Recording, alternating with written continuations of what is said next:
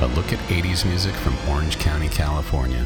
Music that came from here and music that came to here. Join me, your host, Doug Crandall, every Thursday night at 9 o'clock p.m. Pacific Standard Time.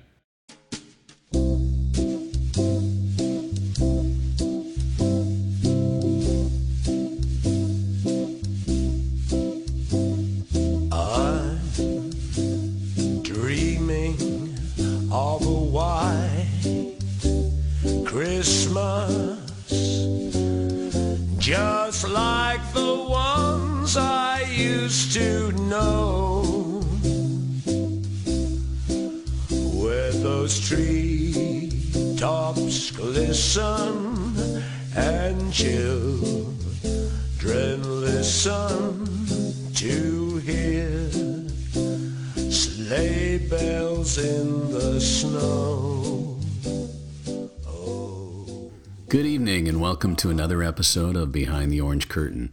Behind the Orange Curtain explores music that came from Orange County, California to influence the rest of the world, and music that made it to Orange County, California from around the world to influence those of us who lived here during the 1980s. This week, we'll look at Christmas in the 80s and bands that either covered or wrote originals for the holiday season. Christmas music comprises of a variety of genres and music regularly performed or heard around the Christmas season. Music associated with Christmas may be purely instrumental, or in the case of carols or songs, may employ lyrics whose subject matter ranges from the nativity of Jesus Christ to gift giving and merrymaking to cultural figures such as Santa Claus, among many other topics. Many songs simply have a winter or seasonal theme or have been adopted into a canon for other reasons. While most Christmas songs prior to 1930 were of a traditional religious character, the Great Depression era of the 1930s brought a stream of songs of American origin, most of which did not explicitly reference the Christian nature of the holiday, but rather the more secular traditional Western themes and customs associated with Christmas. These included songs aimed at children, such as Santa Claus is Coming to Town and Rudolph the Red-Nosed Reindeer, as well as sentimental ballad type songs performed by famous crooners of the era, such as Have Yourself a Merry Little Christmas and White Christmas, the latter of which remains the best selling single of all time as of 2018. Performances of Christmas music at public concerts, in churches and shopping malls, on city streets, and in private gatherings is an integral staple of the Christmas holiday in many cultures across the world. Radio stations often convert to a 24 7 Christmas music format leading up to the holiday, sometimes starting as early as the day after Halloween, as part of a phenomenon known as Christmas creep. It's a Wonderful Life is not only a classic Christmas film, but it's a four song Christmas EP released by the alternative rock band Fishbone in 1987. Side A featured It's a Wonderful Life, or also called Gonna Have a Good Time, and a song called Slick Nick, You Devil You, while the B side had a track called Iration and another one called Just Call Me Scrooge. Here for you now is Slick Nick, Devil by Fishbone.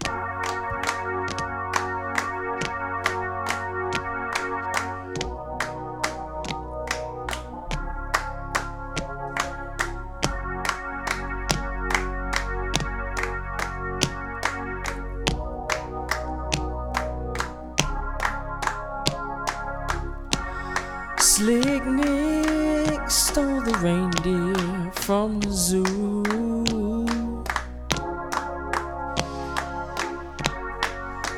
Fell down my chimney with a keg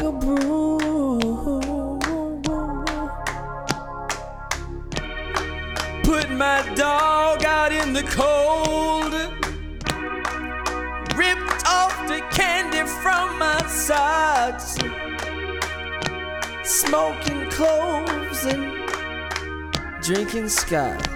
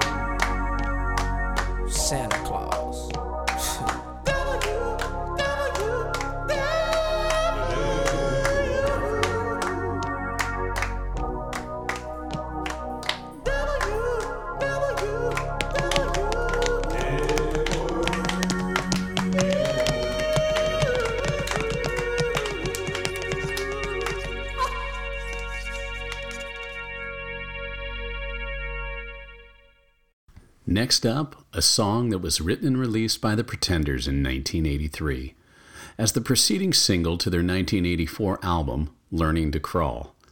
It was most popular in the UK, where it peaked at number 15 on the UK singles chart in December of 1983. In the US, it was released as a B side of both the 7 inch single and the 12 inch single remix of the band's hit Middle of the Road. Considered a Christmas song, it has been released on various Christmas compilation albums. While many people believe the song's title and lyrics refer to two long distance lovers who miss each other over the holidays, it is actually written for James Honeyman Scott, the group's original guitar player who died a year before the song was released. Robbie McIntosh plays beautifully on 2000 Miles, singer Chrissie Hynde recalled. Anything to avoid listening to my voice and my stupid words. The official video features Hynde dressed as a member of the Salvation Army in a snowy location. The song frequently reappears in the UK charts around Christmas time, staying in the charts for a few weeks over the Christmas period.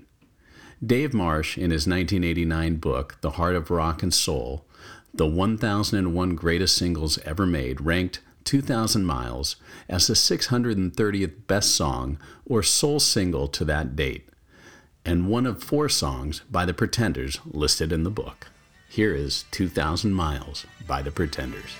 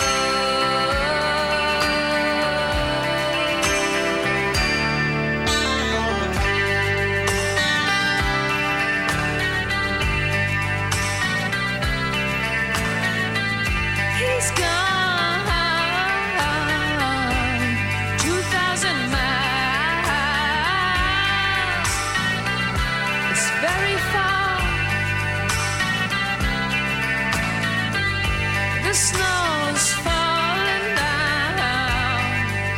Gets colder day by day. I miss you.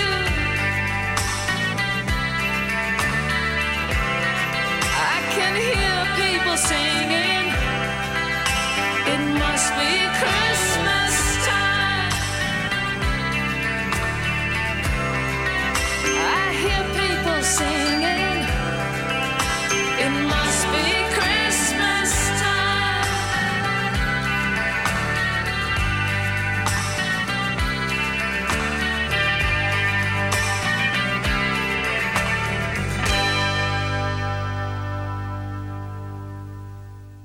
Band Aid were a charity supergroup featuring mainly British and Irish musicians and recording artists. It was founded in 1984 by Bob Geldof and Midge Ure to raise money for anti famine efforts in Ethiopia by releasing the song Do They Know It's Christmas for the Christmas market that year. On November 25, 1984, the song was recorded at SARM West Studios in Notting Hill. It was released in the UK on Monday, December 3rd. The single surpassed the hopes of the producers to become the Christmas number one on that release.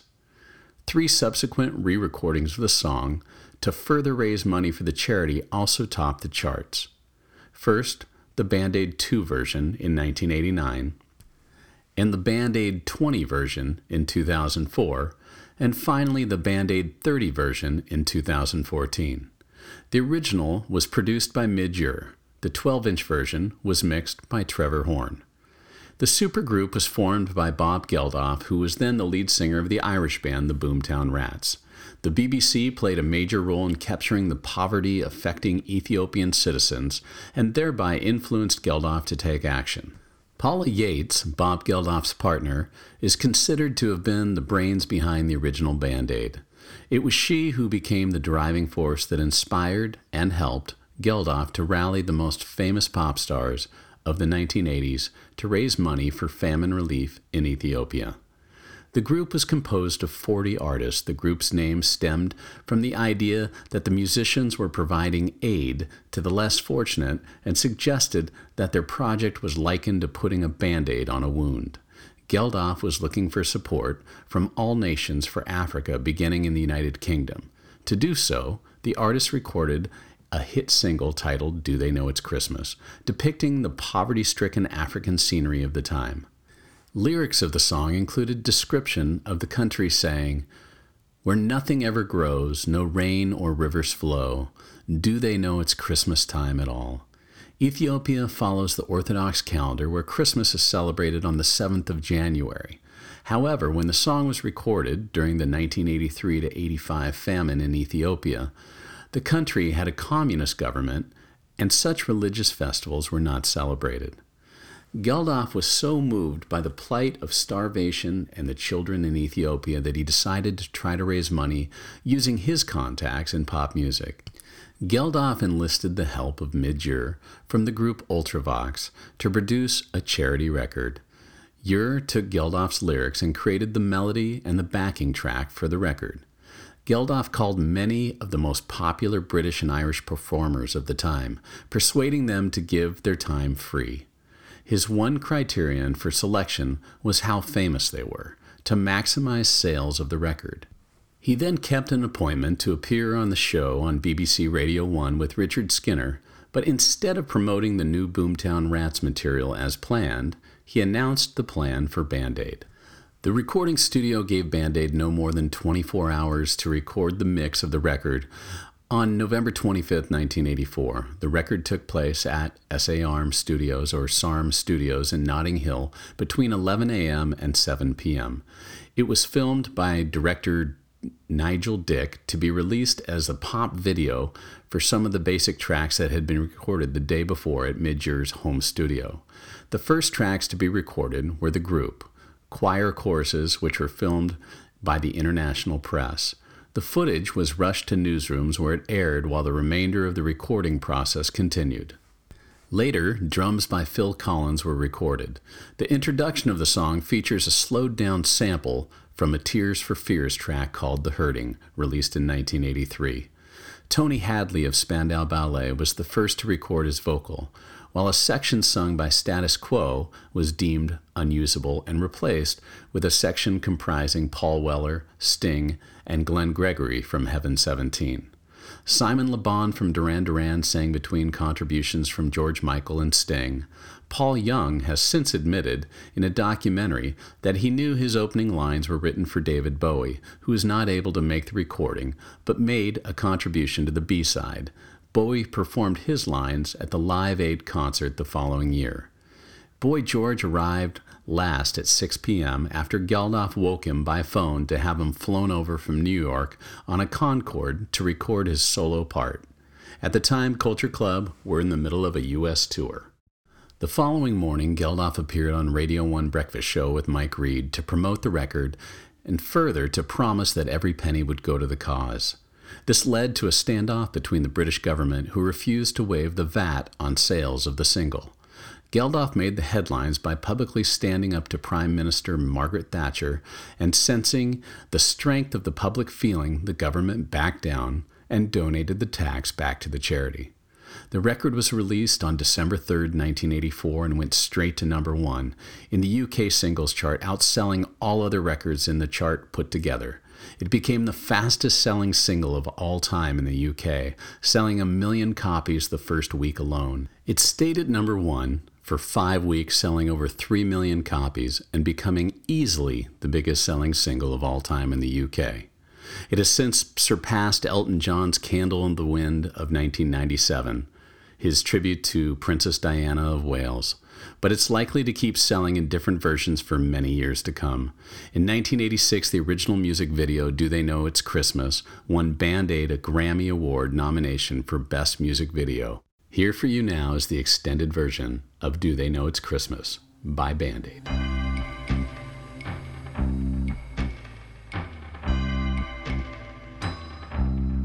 It's Christmas time, there's no need to be afraid. At Christmas time, we let in light and we banish shade. And in our world of plenty, we can spread a smile of joy. For your arms around the world at Christmas time.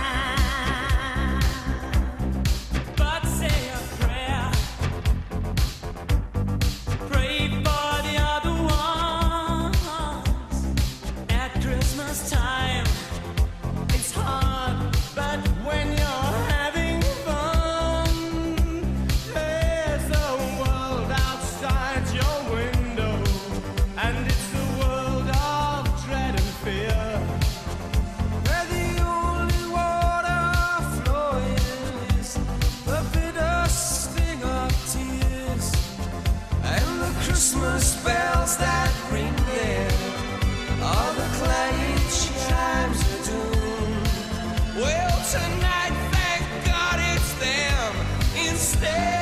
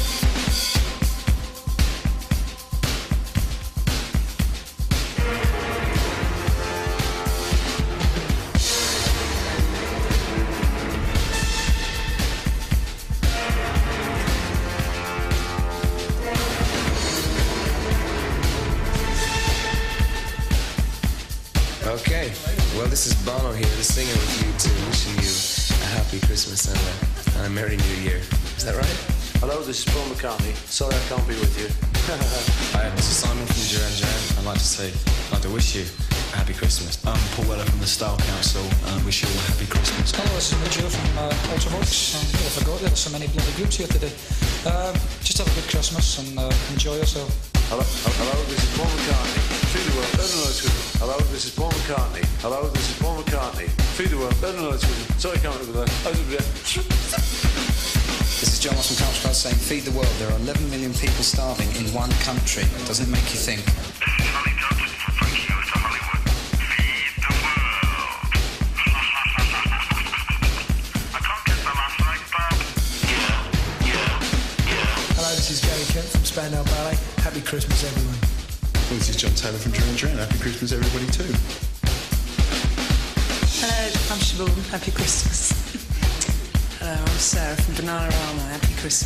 From me too, Karen. Hello, this is Glenn Gregory from Heaven 17, wishing everybody a very Merry Christmas and a Happy New Year. Oh, yeah, this is Stuart Adams. This is Tony Butt. This is Mark Brzezicki. This is Bruce Watson from Big Country. Feed the people. Stay alive. It's Johnny Fingers from Boomtown Rats, and uh, I'd like to wish everyone a happy Christmas. This is David Bowie. It's Christmas 1984, and there are more starving folk on our planet than ever before. Please give a thought for them this season and do whatever you can, however small, to help them live. Have a peaceful new year. This record was recorded on the 25th of November 1984. It's now 8 a.m. in the morning of the 26th. We've been here 24 hours and I think it's time we went home. So from me, Bob Geldof and Midge, we'd say good morning to you all and a million thanks to everyone on the record. Have a lovely Christmas. Bye.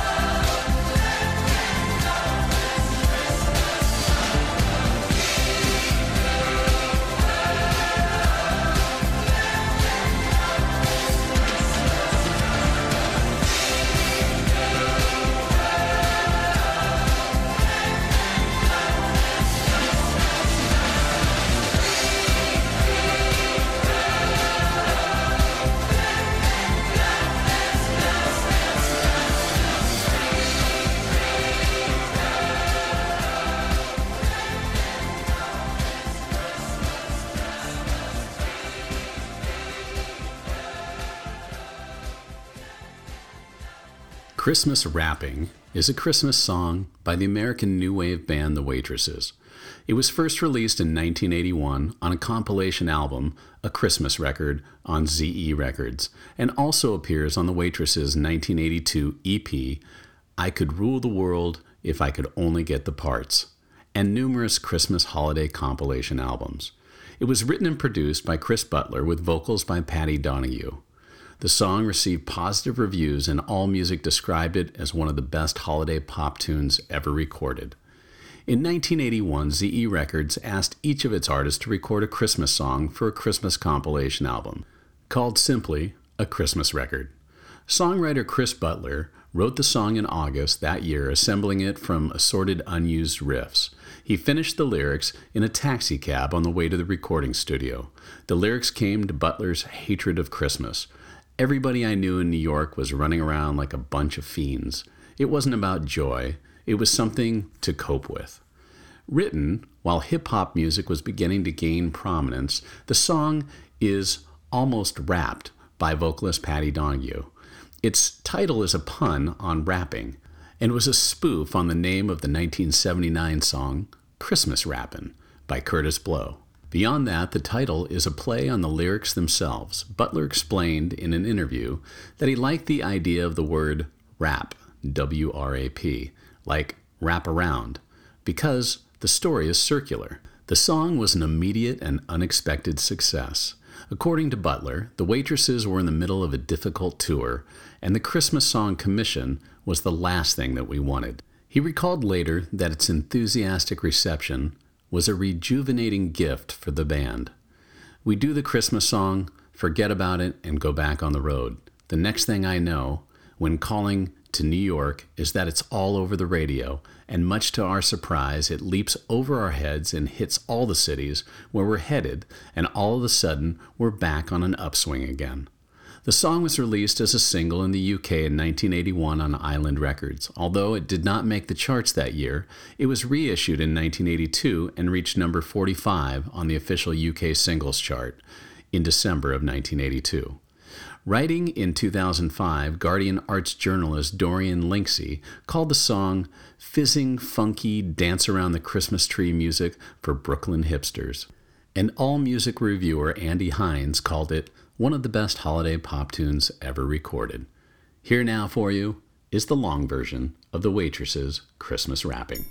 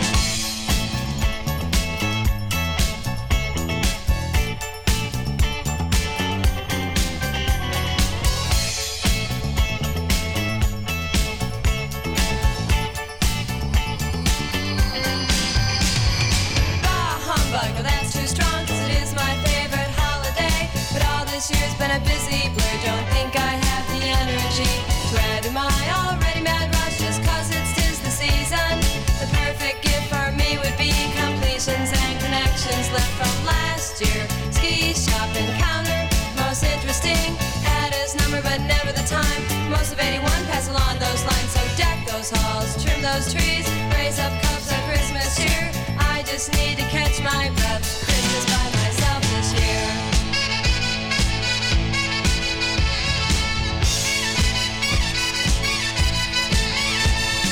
Count the picture, frozen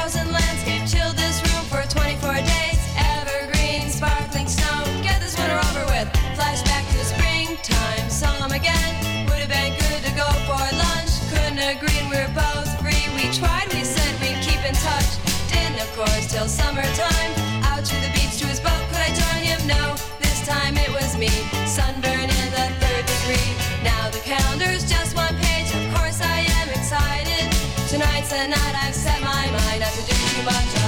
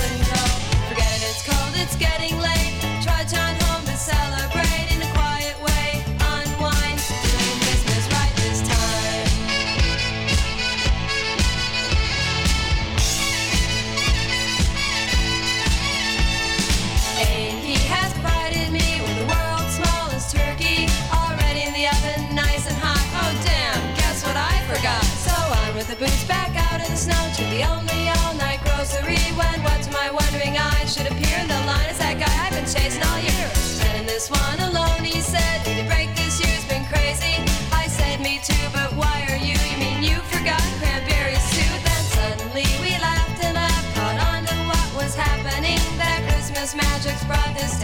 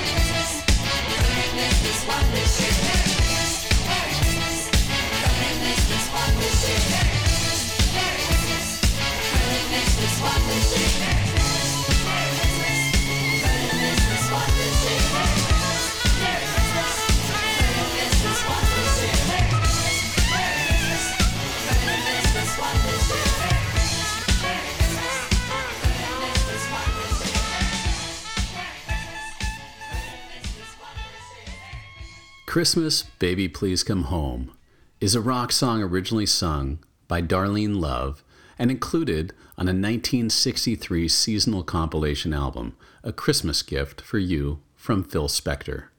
The song was written by Ellie Greenwich and Jeff Barry. Phil Spector is also co credited. And Love was given a demo of it over the phone. She went to record the song in the studio, which became a big success over time and one of her signature tunes.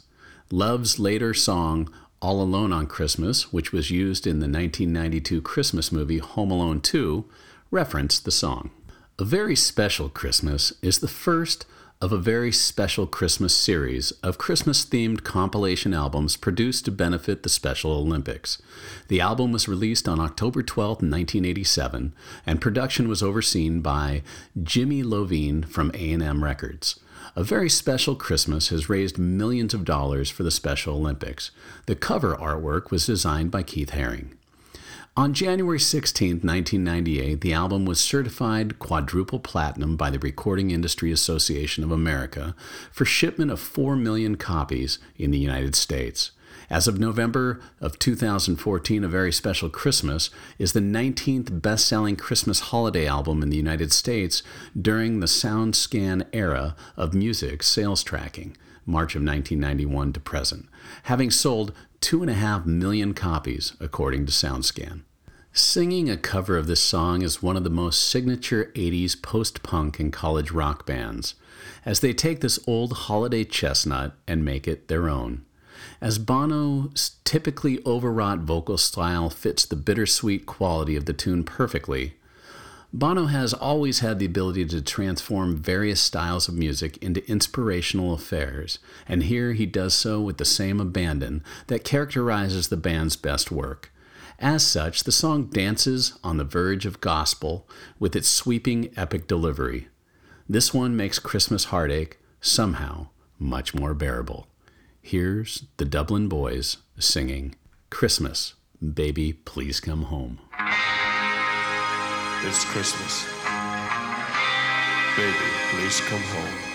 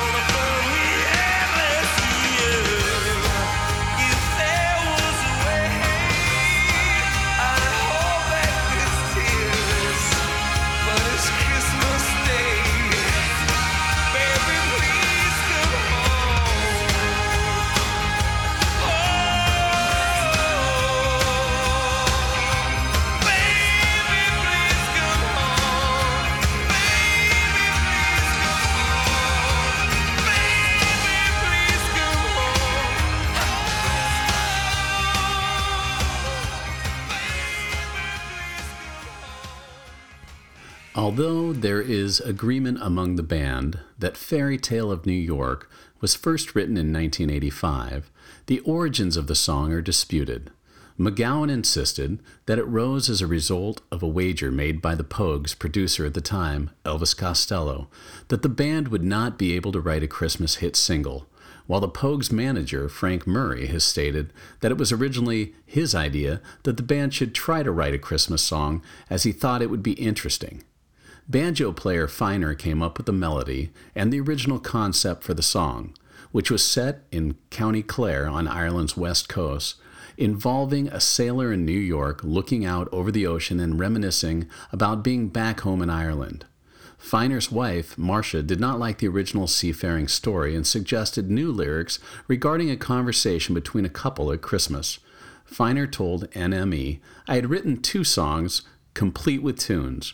One had a good tune and crap lyrics, and the other had the idea for fairy tale, but the tune was poxy. I gave them both to Shane, and he gave it a Broadway melody, and there it was.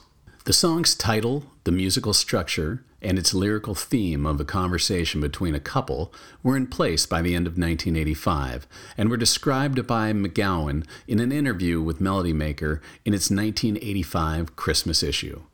I sat down, I opened the sherry, got the peanuts out, and pretended it was Christmas.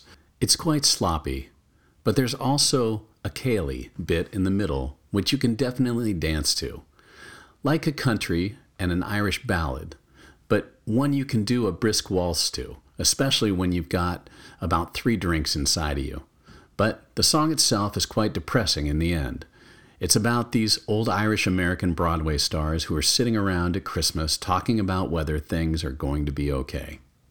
MacGowan had decided to name the song after J.P. Donleavy's 1973 novel A Fairy Tale in New York, which Finer was reading at the time and had left lying around the recording studio. In the same Melody Maker interview, MacGowan expressed regret that the song had not been completed in time to be released for Christmas that year, and hinted that the track would appear on an EP that the Pogues were due to record shortly in January of 1986. The group recorded the song during the sessions with Costello that would produce Poguetry in Motion, an EP with bass player Cait O'Riordan singing the female part. Costello suggested naming the song Christmas Eve in the Drunk Tank after the song's opening lines, but the band were scornful of Costello's suggestion, with MacGowan pointing out to Costello that the song with such a title was unlikely to be favorably received and played by radio stations.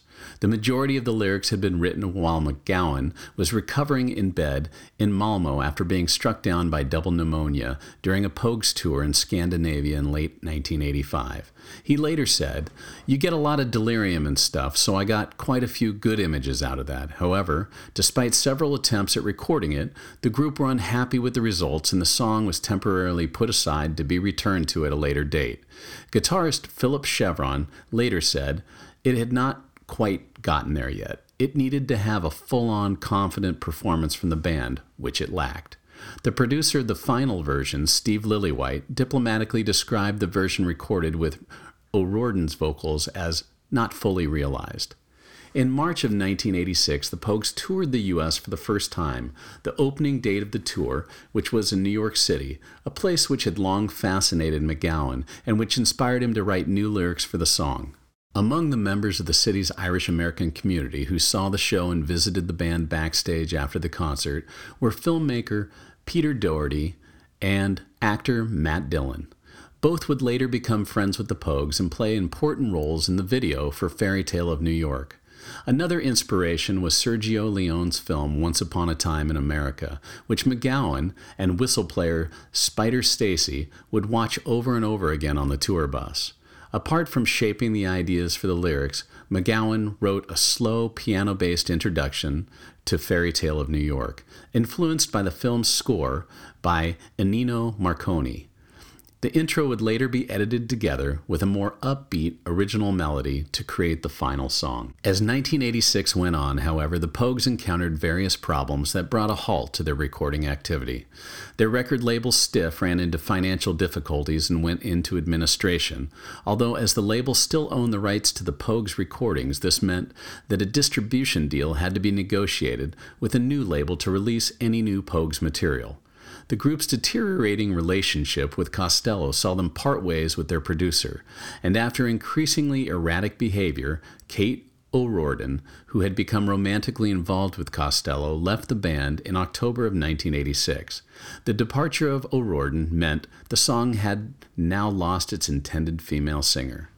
Here is that song, finally finished by the Pogues in 1987, A Fairy Tale of New York.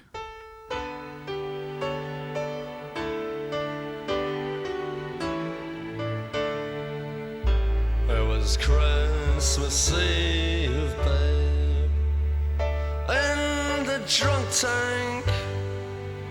An old man said to me, Won't see another one. And then he sang a song, the rare old mountain dew. I turned my face away and dreamed about you. Got on a lucky one, came in eighteen to one. I've got a feeling this year's for me and you. So happy Christmas.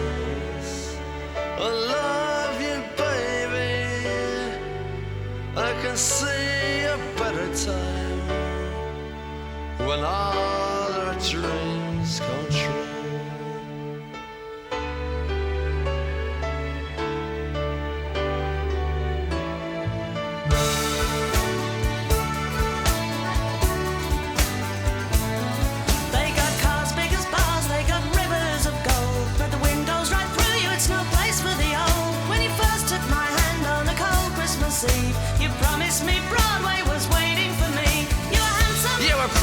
queen of New York City when, When the band finished playing. They held out for more. Sinatra was swinging, all the drunks they were singing. We kissed on the corner, then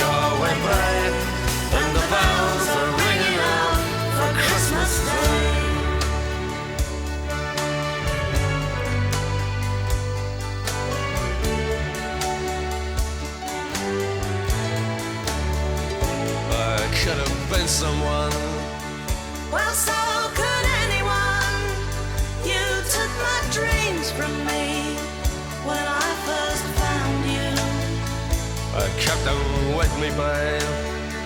I put them with my own. Can't make it all alone. I built my dreams around you. The boys of the NYPD choir still singing Go Away, babe. And the bells are ringing out for Christmas Day.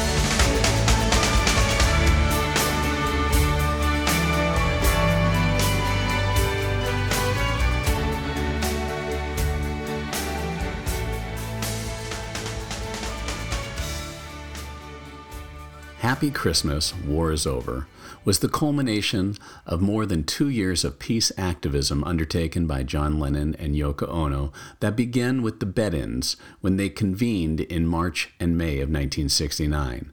The first of which took place during their honeymoon. The song's direct antecedent was an international multimedia campaign launched by the couple in December of 1969. At the height of the counterculture movement and its protest against America's involvement in the Vietnam War, that primarily consisted of renting billboard space in 12 major cities around the world for the display of black and white posters that declared war is over. Recognizing the accessibility and popular appeal that made in 1971 in a single titled Imagine, a commercial success compared with other songs he had released up to that point, Lennon concluded, I now understand what you have to do. Put your political message across with a little honey. He conceived Happy Christmas, War is Over, as a means of elaborating upon the themes of social unity and peaceful change enacted through personal accountability and empowerment that served as a basis of the earlier Billboard campaign, trying to convey optimism while avoiding the sentimentality that he felt often characterized Christmas songs. From 1963 to 1969, the Beatles had issued special recordings at Christmas directly to members of their fan club. After the group disbanded in 1970, Lennon was the first former member to release an original Christmas song. Happy Christmas, War is Over would be followed by George Harrison's Ding Dong, Ding Dong in 1974, Paul McCartney's Wonderful Christmas Time in 1979, and Ringo Starr's album I Want to Be Santa Claus in 1999. During the early 80s, the Alarm were seen as rivals to U2, although Bono and Mike Peters were friends.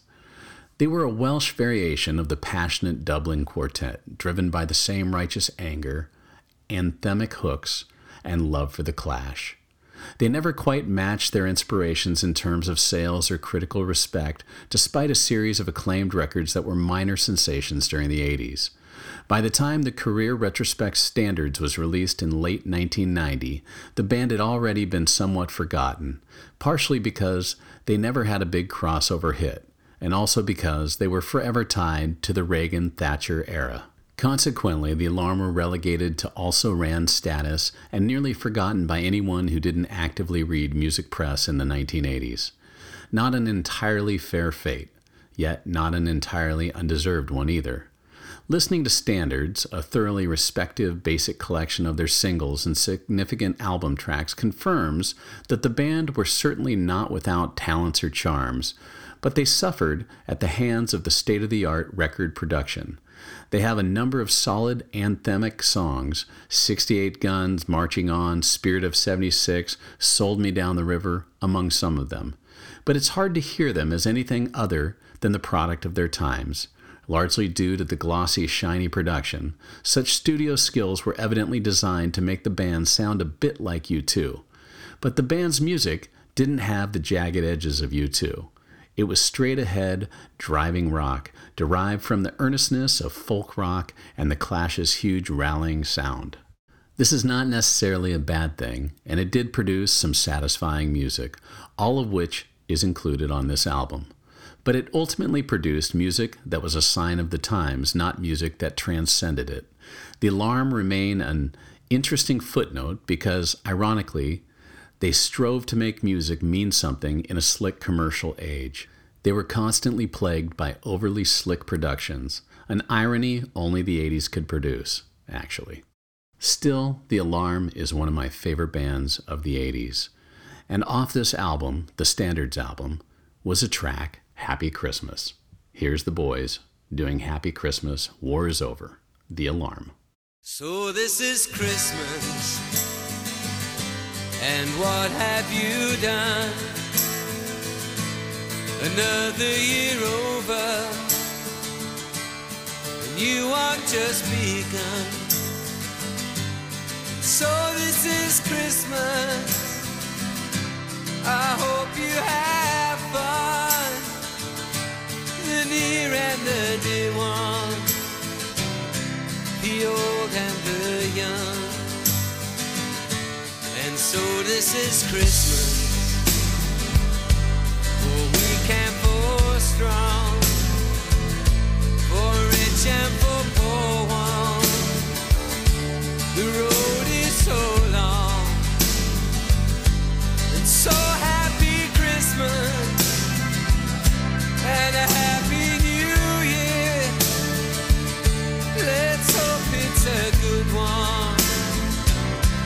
without any fear. War is over.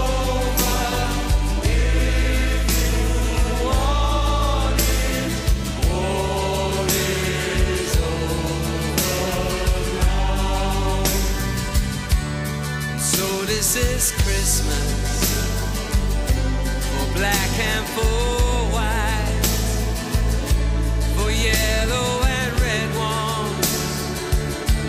ones.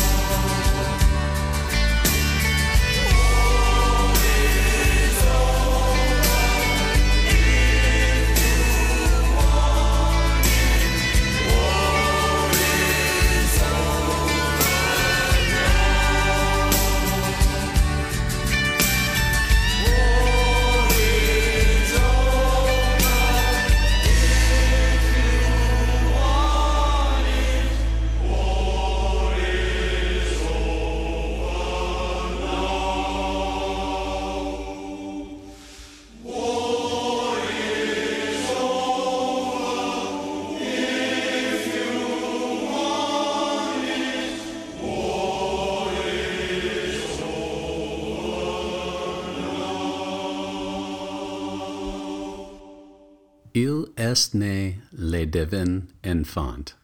He is born the divine child. It's a traditional French Christmas carol. The song was published for the first time in 1862 by R. Grosjean. The text of the carol was published for the first time in a collection of ancient carols published in either 1875 or 1876 by Dom G. Legeay. The text of the carol details the birth of Jesus and the wait of 4,000 years for this event, as foretold by the prophets. It both observes the humility of Christ's birth in a stable and calls on the kings of Orient to attend the child. The lyrics in English are translated as He is born, the heavenly child, oboes play, set bagpipes sounding, He is born, the heavenly child.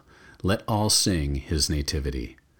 Tis four thousand years and more, prophets have foretold his coming. Tis four thousand years and more, we have waited this happy hour. Ah, how lovely, ah, how fair, what perfection in his graces. Ah, how lovely, ah, how fair, child divine, so gentle there. In a stable lodged is he, straw is all he has for a cradle. In a stable lodged is he, oh, how great humility. Jesus Lord, O King with power, though a little babe, you come here.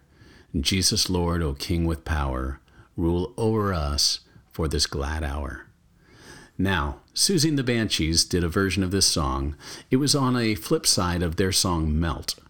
It was released in 1982 by record label Polydor as a double A sided single, and the second and final single from the band's fifth studio album, A Kiss in the Dream House. Although this Christmas song does not appear on that album. This track was exclusive to the single and remained unreleased on LP or CD for many years until the appearance of Siouxsie and the Banshees box set Downside Up in 2004. Here it is for you now Siouxsie and the Banshees.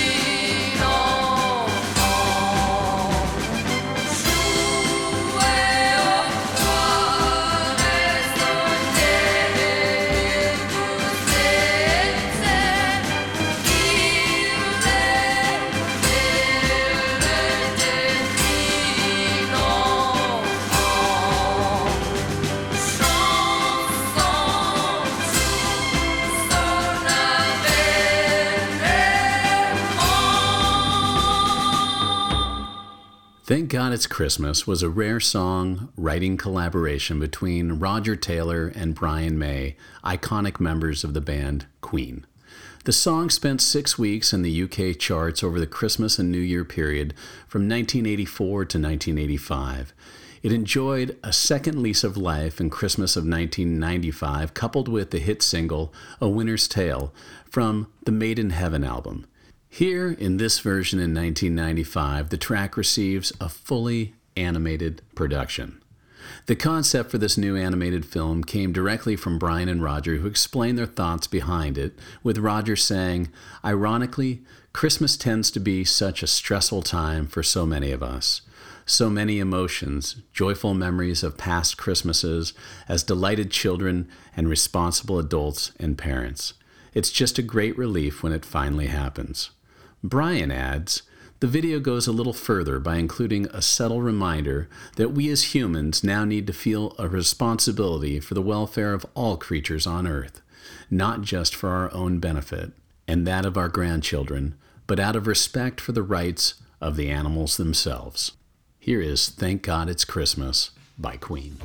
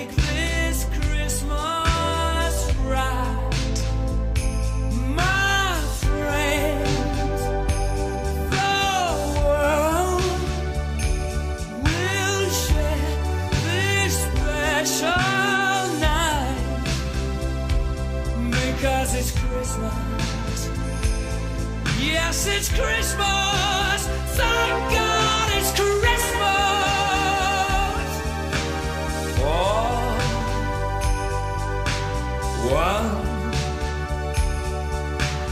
night.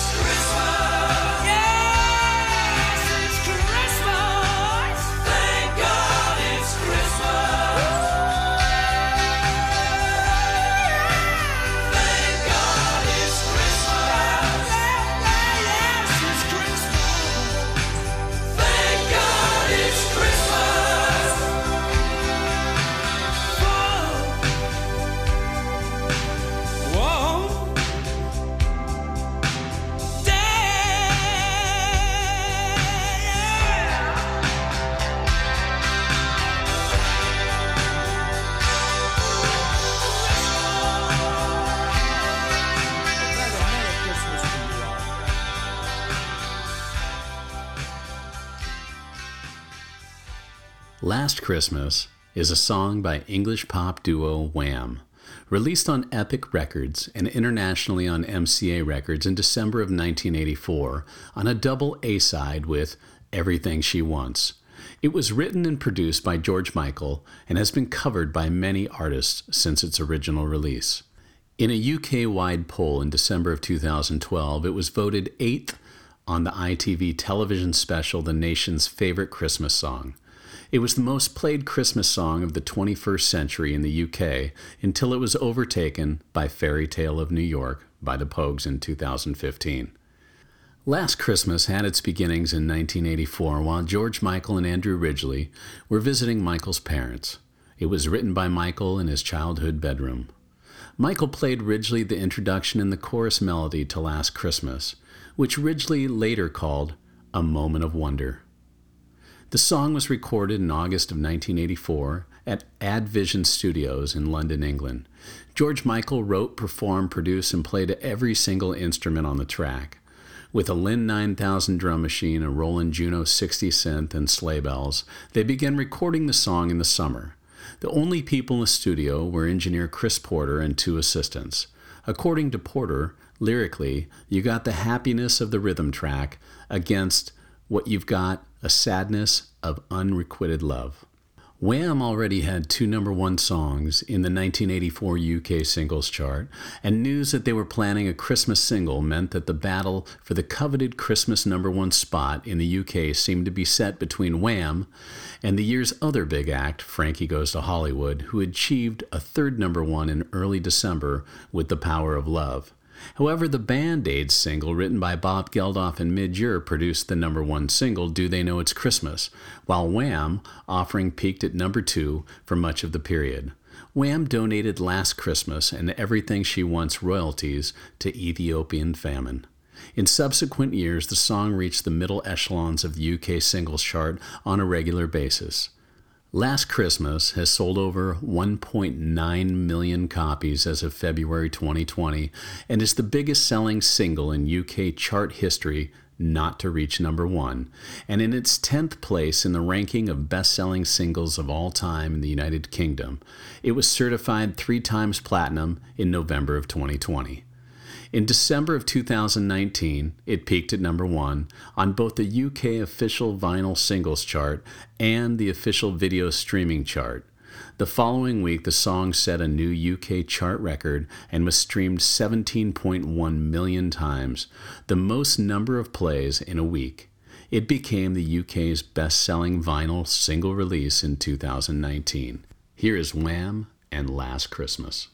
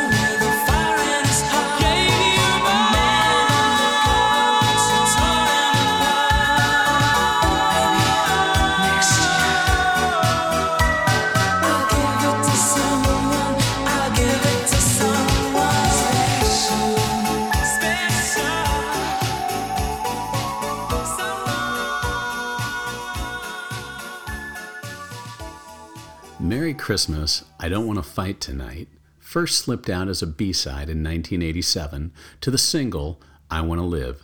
It was as Joey a song as you could imagine. The 145 chord progression that can be traced back to their first single, Blitzkrieg Bop. Yes, a definite article did appear in the 7 inch sleeve pendants. And beyond to its prehistory of rock, the yearning, plaintive tone of both Joey's voice and lyrics, in retrospect, it's hard not to see this as a plea to his bandmate and archenemy guitarist Johnny Ramone. And of course, the innocence that marked him out of every other punk. All the children are tucked into their beds, sugar plum fairies danced in their heads. No one noticed the song at the time. I Want to Live failed to chart in the US or the UK, but it seems to have taken on a new afterlife since the demise of the Ramones. This last weekend, I heard it in two different bars over the radio. It's never going to rival Phil Spector's A Christmas Gift for You, nor does it deserve to be counted among the greatest Christmas songs ever. But if it gets the greatest band in the history of rock music in front of any kind of new audience, well, that will be enough. Merry Christmas, I don't want to fight. Here's the Ramones. Merry Christmas, I don't want to fight tonight with.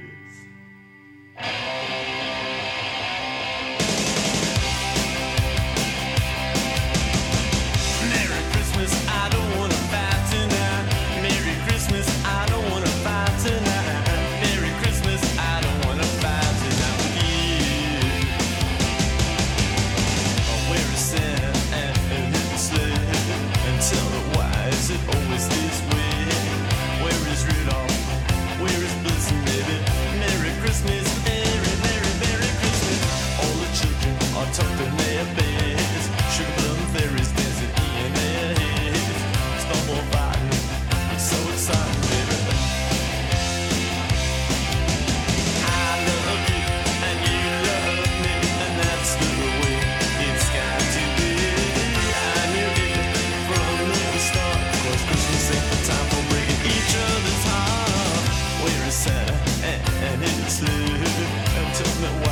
always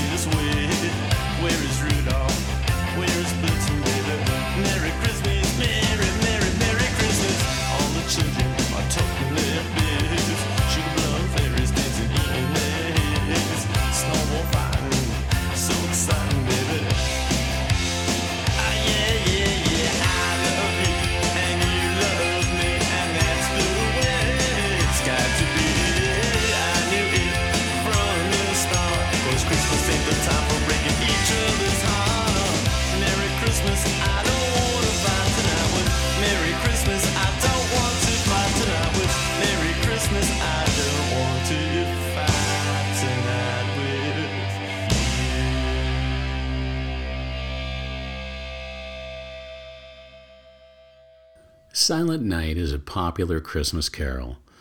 Composed in 1818 by Franz Xavier Gruber to lyrics by Joseph Mohr in a small town in Salzburg, Austria. It was declared an intangible cultural heritage by UNESCO in 2011. The song has been recorded by many singers across many music genres. The version sung by Bing Crosby in 1935 is the fourth best selling single of all time. Now, on an album titled A Lump of Coal, it was an Australian compilation of Christmas music, and featured on it was this song performed by The Primitives. Here's Silent Night.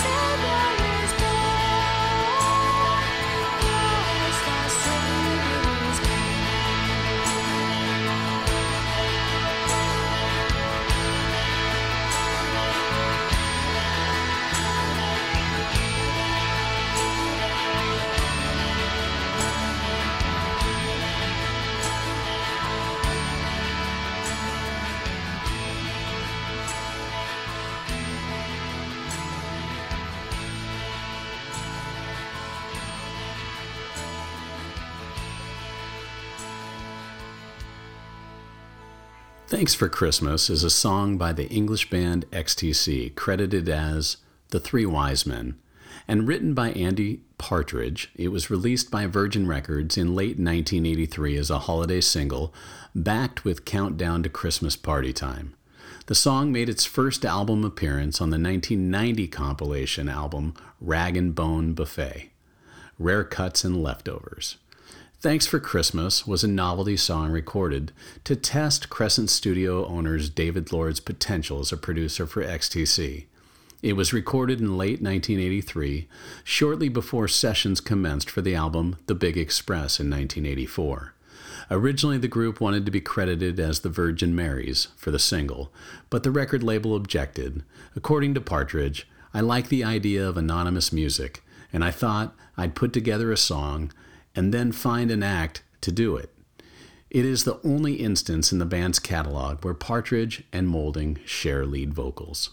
Here is Thanks for Christmas by XTC, or in this case, The Three Wise Men.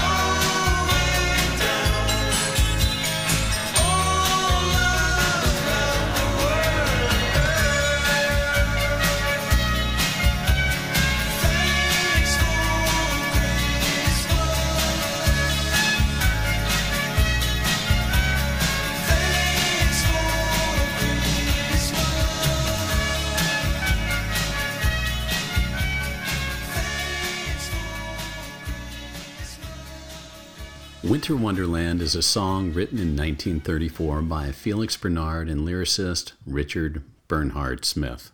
Due to its seasonal theme, it's often regarded as a Christmas song in the Northern Hemisphere. Since its original recording by Richard Himber, it has been covered over 200 times by different artists. The song's lyrics were about a couple's romance during the winter season. A late version of Winter Wonderland, which was printed in 1947, included a new children's lyric that transformed it from a romantic winter interlude to a seasonal song about playing in the snow. The snowman mentioned in the song's bridge was changed from a minister to a circus clown. And the promises of the couple made in the final verse were replaced with lyrics about frolicking. Singers like Johnny Mathis connected both versions of the song, giving Winter Wonderland an additional verse and an additional chorus. Here is the Eurythmics performing Winter Wonderland. Over the ground lies a mantle of white, a heaven of diamonds shine down through the night. Two hearts are thrilling in spite of the chill in the weather. Love knows no season, love knows no clime. Romance can blossom any old time. Here in the open, we're walking and hoping together. Sleigh bells ring,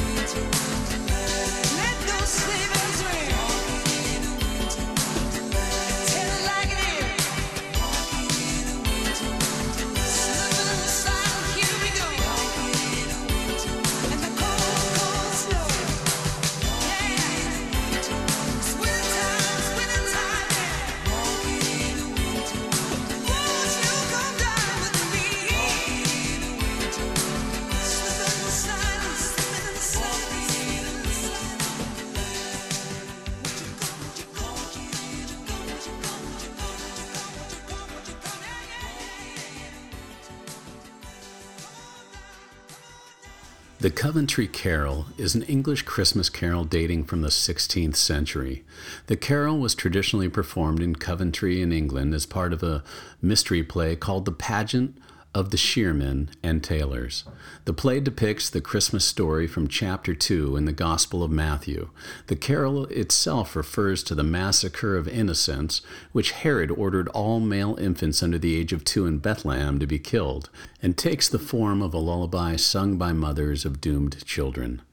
The music contains a well known example of Picardy Third.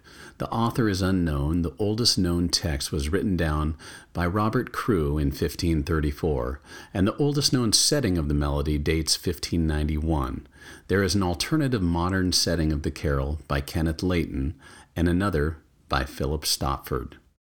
A version of this song appears on A Very Special Christmas from 1987, sung by Alison Moyet, who is a Basildon girl born to a French father and an English mother. Having left school at age 16, she began her musical journey in punk bands and on the Canvey Island pub rock scene. Her studying piano came to an abrupt halt when Only You became a worldwide hit for her and Vince Clarke, the duo otherwise known as Yazoo. Completely by accident, she found herself thrust into the spotlight of the mainstream pop world. Yazoo went on to reinvent British dance music, merging cool synthesized soundscapes with soul. Two albums and a Brit Award for Best New Band later aged a just 23 year old as she signed a solo deal with Columbia and a multi million selling debut, Alf, released in 1984. The album spawned three UK top 10 hits and wins her a Brit for the Best Female Artist. In 1985, Moyet performed at the legendary First Live Aid concert, and her next album, 1987's Rain Dancing, gained her a third Brit. From Wembley Arena, a world tour follows. But here for you now is Alison Moyet's interpretation of the Coventry Carol.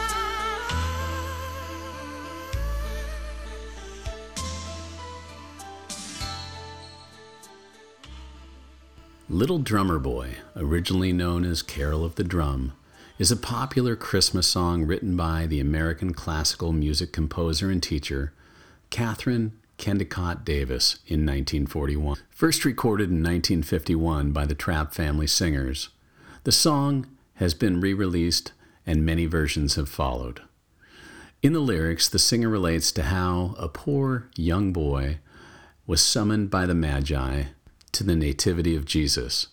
Without a gift for the infant, the little drummer boy played his drum with approval from Jesus' mother, Mary, recalling, I played my best for him, and he smiled at me.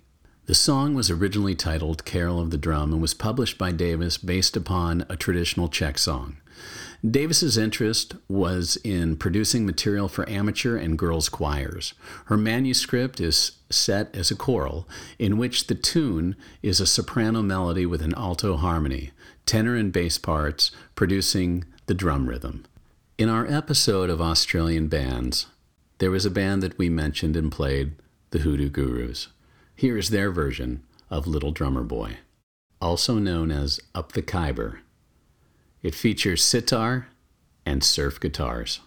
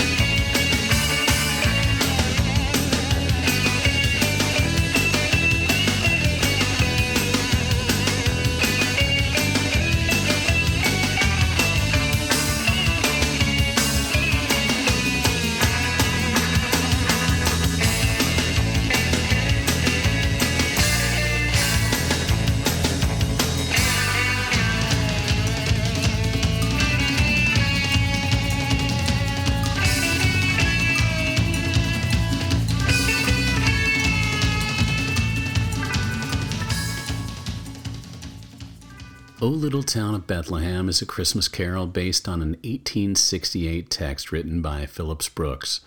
The carol is popular on both sides of the Atlantic, but to different tunes. In North America, to St. Louis by Brooks' collaborator, Lewis Redner, and in the United Kingdom and Ireland to Forest Green, a tune collected by Ralph Vaughan Williams and first published in 1906 in an English hymnal. The text is written by Phillips Brooks, an Episcopal priest, then rector of Church of the Holy Trinity, Philadelphia, and later of Trinity Church in Boston. He was inspired by visiting the village of Bethlehem in the Sanjak of Jerusalem in 1865. Three years later, he wrote the poem for his church, and his organist Lewis Redner added the music. Now, there's a band called the Young Fresh Fellows, and they're an American alternative rock group that was formed in 1981 in Seattle, Washington.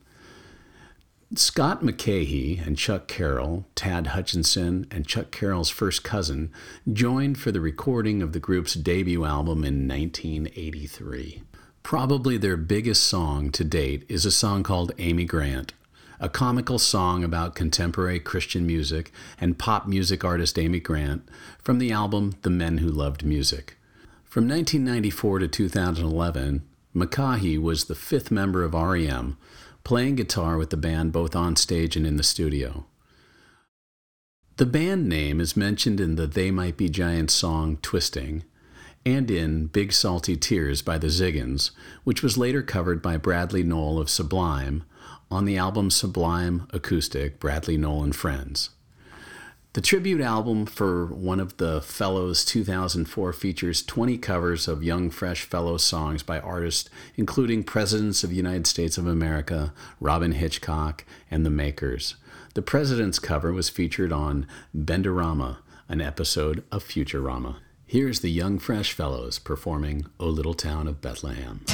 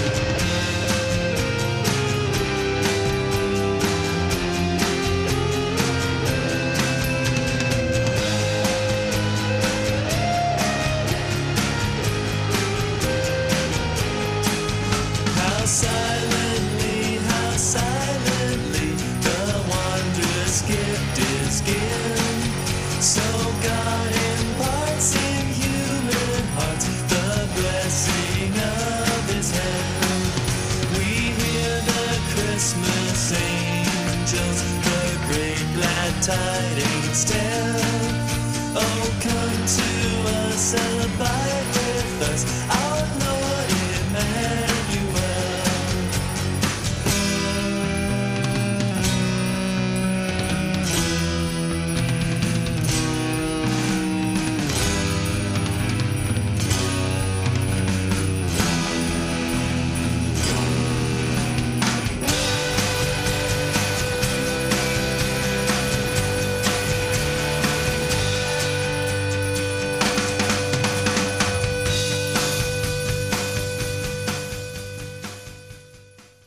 Three Kings, the original title, Three Kings of Orient, also known as We Three Kings of Orient Are, or The Quest of the Magi, is a Christmas carol that was written by John Henry Hopkins Jr. in 1857.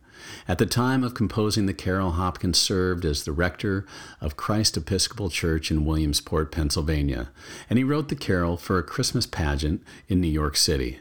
Many versions of the song have been composed, and it remains a popular Christmas carol. In 1987, there was a band formed in Vancouver, British Columbia, consisting of vocalist guitarist Craig Northey and Steven Drake, both of whom had led different bands appearing on Vancouver music compilation album Spotlight 86. Bassist Doug Elliott and drummer Paul Brennan. Pat Steward was originally asked to be the band's drummer, but he declined. The band members claim that their name came from when Brennan asked Drake in a town somewhere on the BC coast, What are the odds of us ever escaping bullshit gigs like this?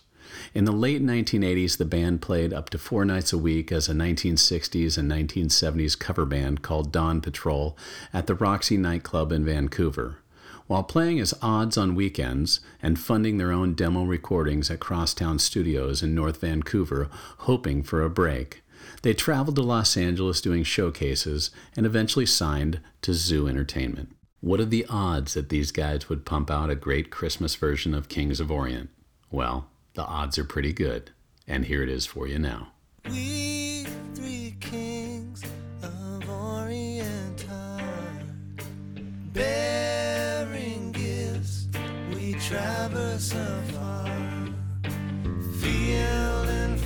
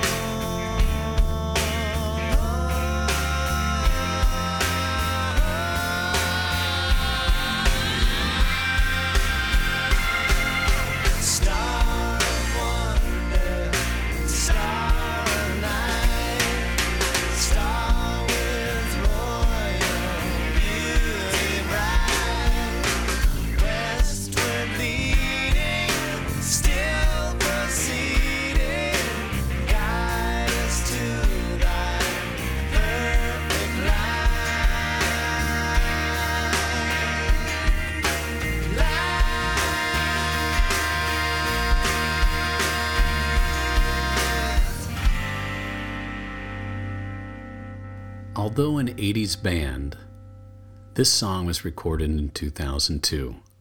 It's a song by the Pet Shop Boys called Happy Birthday Boy. An interview with Neil and Chris posted on the boys' official website reveals the genesis of this enigmatic track. Neil was stuck for ideas for lyrics to an appealing chord sequence that Chris had developed. Chris picked up a newspaper and noted a reference to A Birthday Boy, which struck Neil as a promising start.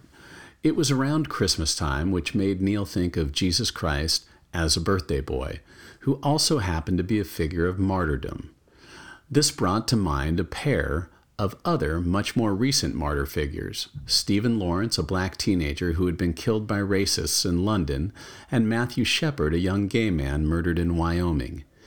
Neil views these two modern day Christ figures who had, in essence, died for our sins, young men whose tragic, violent, untimely deaths resulted in greater awareness and understanding.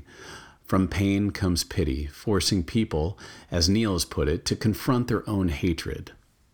From another angle, Neil stated that his 2018 book, 100 Lyrics and a Poem, that he imagined Jesus coming back to earth on the eve of his birthday and being murdered, dying for all of our sins all over again.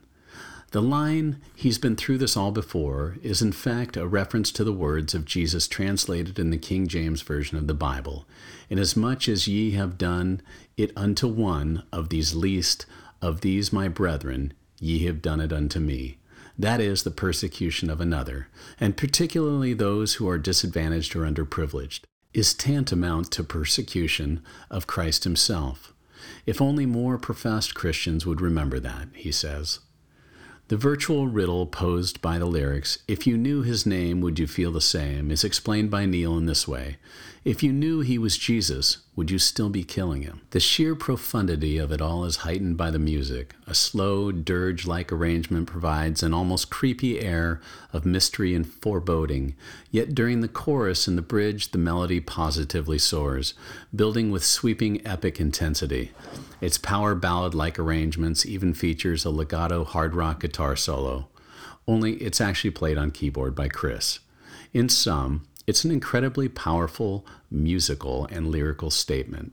As such, Birthday Boy stands as one of the Pet Shop Boys' great triumphs, although to be honest, some fans seem to dislike it intensely. Here is Birthday Boy by the Pet Shop Boys.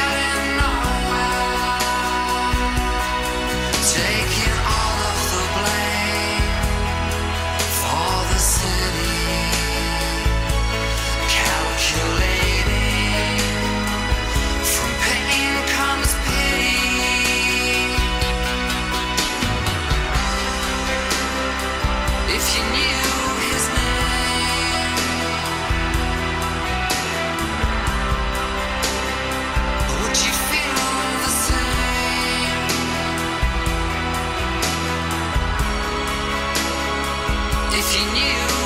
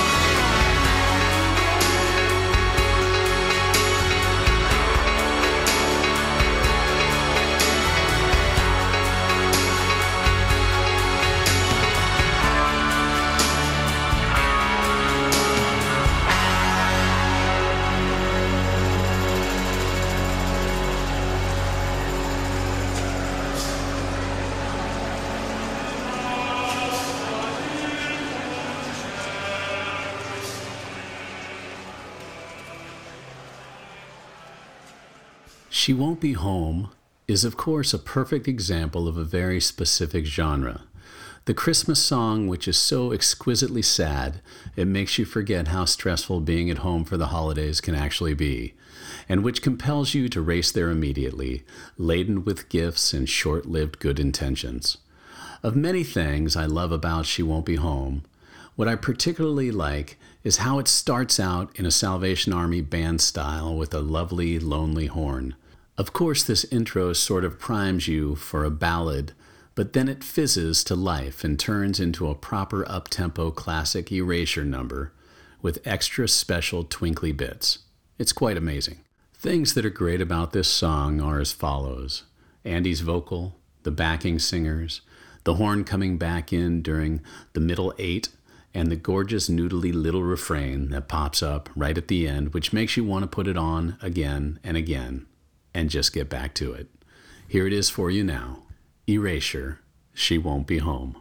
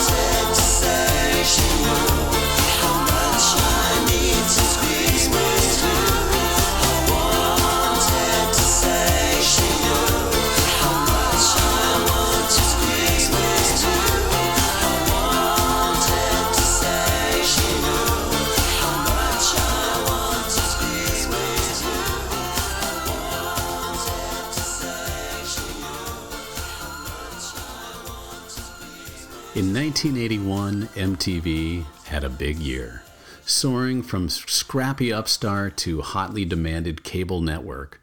During the few months that followed its August 1st debut, Billy Squier had a banner year as well, enjoying triple platinum top five successes with his second solo effort, Don't Say No. So it only made sense that he and MTV would get together to celebrate the channel's first holiday season on the air.